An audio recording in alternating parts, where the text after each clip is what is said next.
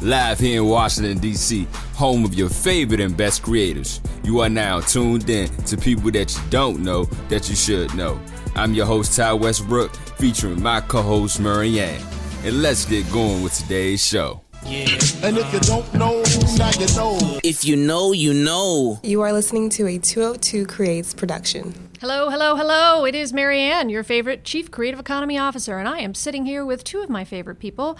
One of them to my left is Tyrone, and straight across from me is James. And we are here to uh, talk about the people that you don't know that you should know. Hey, Tyrone. What do you What do you know about James? when you think when you have to when you have to rattle off something that says hey hey how, how do we describe james how, how would we introduce james before we let james introduce himself Man, I'm gonna call James a grinder, straight ambitious, straight driven Okay. fella. Okay. all right i like that I like Yeah, it. I, I, like I, I'm I, I'm solidly in the in the entrepreneur land. Like he is he is one one heck of an entrepreneur, Thank you. um, Thank you. multifaceted. Yes. You yes, know? Yes. I, I always find it funny how when I first met James, I thought I knew what he did, and then he'd come in and he'd say, "Oh, well, then I do this and I had that." I'd be like, "Oh, wow, okay, all right, that's cool, that's that's awesome, man, that's great." Right. And then James would come in and be like, "Oh, well, then I had a business and we had a gallery, and then we, you know, I was like, man, every day there's something that I didn't know Oh wow. that I do know now, which is a nice segue. So, James, say hi. Tell us who you are. What's going on? Hey, how's it going, everyone? Um, as they mentioned, my name is James Canty. I am a uh, resident here at the uh, 202 Creates. I'm excited to be here. It's a wonderful place to be. Uh, I guess I'm a, a serial entrepreneur or a creative. Uh, Like it just never stops. I'm I can walk down the street and see a cup laying down and just fall in love with the design. I'm a creative designer, chocolatier, chef, photographer. Just I can keep going and Yeah, going. let's go back and talk chocolate first before we get any further. You know, Absolutely, because it just kind of makes me hungry. Okay. Okay. So tell, tell tell me about chocolate. Why chocolate? What do you love about chocolate? Oh, well, I mean, for me, chocolate is. Uh, I think chocolate's a luxury item. Uh, it can be if it's prepared right. Uh, I just have a serious love for chocolate, uh, where it comes from, how it's processed, all the things you can actually do with it. Uh, number one, the taste. Uh, chocolate can get deep, and I, I don't want to get too deep. I mean, to me, chocolate's almost like wine. It's like, you know, you study these wines and where the wines are from and, you know, the different taste and why it tastes like that. Cocoa beans, cacao, or whatever, whatever you like to call it, is pretty much the same thing. You have beans from Ecuador, you have beans from Peru, uh, you have beans from the Ivory Coast. Don't touch those. Don't touch the beans from Ivory Coast. Okay, that's another podcast. We'll come back for that one. But uh, you know, each bean could be different. Uh, I love single origin beans, just like that single bean cooked by itself, roasted up, and the flavors that you can actually get from them. Uh, who doesn't love chocolate? Yeah, I have I have yet to meet somebody who uh, who doesn't love chocolate. The whole wine and chocolate connection was something I never really understood until I, I went to this um, wine tasting and the way they had paired and they paired it with all this different chocolate and these fruits and stuff but they walked Right. you through the, the conversation between the wine and the chocolate Hmm. and and it totally blew my mind Right. as to how each of them would play off of each other in their flavor Exactly. right because you would taste a you know you taste a glass of wine by itself and then you think you understand how it tastes and all that and then you eat this certain piece of chocolate and then you come back and you taste the wine again and Totally it's a totally different flavor Exactly. right it, it just completely I know that I don't know. I feel like it makes me sound so snooty doing like wine and chocolate tastings and whatever. But uh, but it was super cool. Yeah. Yeah. I had no idea that that could Yeah, happen. yeah, and I mean it can get like extremely complex, or you can uh, keep it simple. I mean, some people, you know, prefer like the milk chocolates, and then some people prefer the darker chocolates. Some people prefer the chocolates in the middle. Then you have white chocolate, which is just cocoa butter. Remember that it's cocoa butter. There's no chocolate chocolate in it. It's just creaminess, you know. It with- sounds good though when you call it white chocolate. Yeah, it does. You know, mix it with a little bit of raspberries and you know some champagne reduction. And All right, you're making me hungry right now. It's too, it's too, it's too early for all this food talk. So, can you tell me how uh, photography plays into into your work? Yeah, uh, well, I've always been a photographer. I went to culinary school and uh, basically being the uh, catering chef for J.W. Marriott. I was the catering chef. I took care of all on premise catering as well as off premise catering. And uh, usually, uh, if we had an off site party, uh, we would feed like maybe 500 to 600 people sit down china, uh, which means I had to get maybe seven or eight different chefs and sous chefs underneath of me.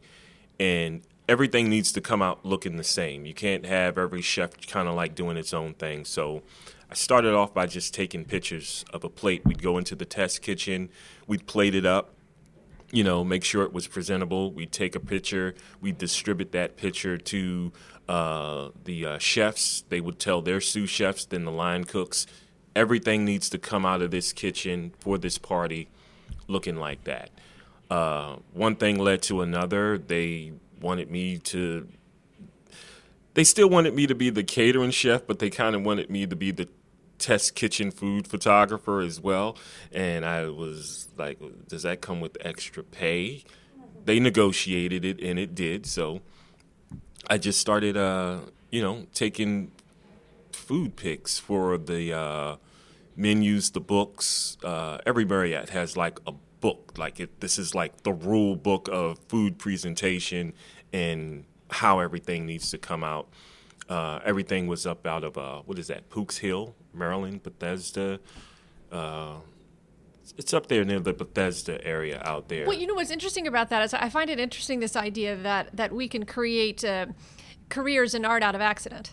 Yeah, In a sense, right? Yeah. Because uh, doing what you love. Yeah, yeah, and, and, and, and clearly you you had a, a skill at taking photos, and you clearly had a skill at food, but this uh, moderate accident, you know, just a request to because it was uh, functional. You needed a picture Exactly. to, you know, and this this functional uh, opportunity uh, turned into something that uh, became more robust from there. Exactly.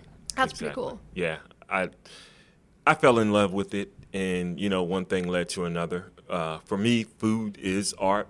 I mean, culinary arts. Period. Food is art, and basically, the way you present food, it should give you the ooh moment.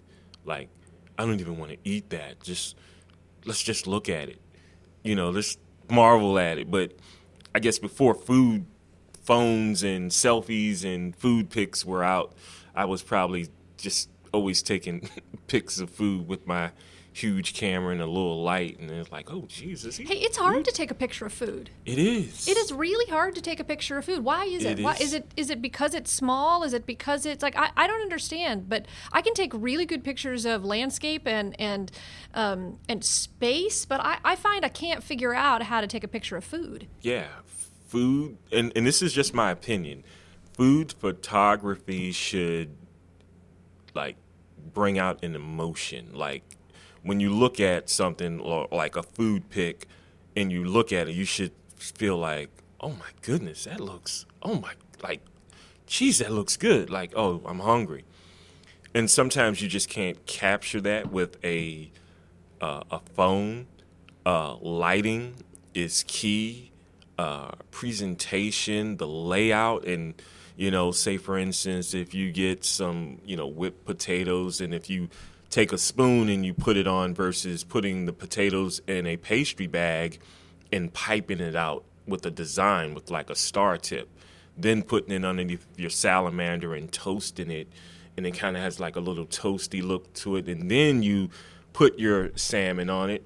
But is this salmon kind of just like baked and it looks bland, or is it pan seared salmon with All right, herb so hey, butter Ty, and Ty, can, can we just can we just decide that we don't actually have conversations with James Yeah. unless there is food involved, like that we know that we are bringing in lunch and then to talk to James, Exactly. or that we go out to eat after we talk to James Yeah, because 'cause this this ain't fair, man. It's not. It's not at all. It- Uh, it- I'm just, it- it's, it's, it's, I'm just shaking my Exactly. head. See, so. the food conver- just the conversation of the food evoked emotion, and that's the same thing your food photography should do. So, it, to take a great picture, in my opinion, number one, it's the presentation and how you played it. And then I would say the second thing would be lighting.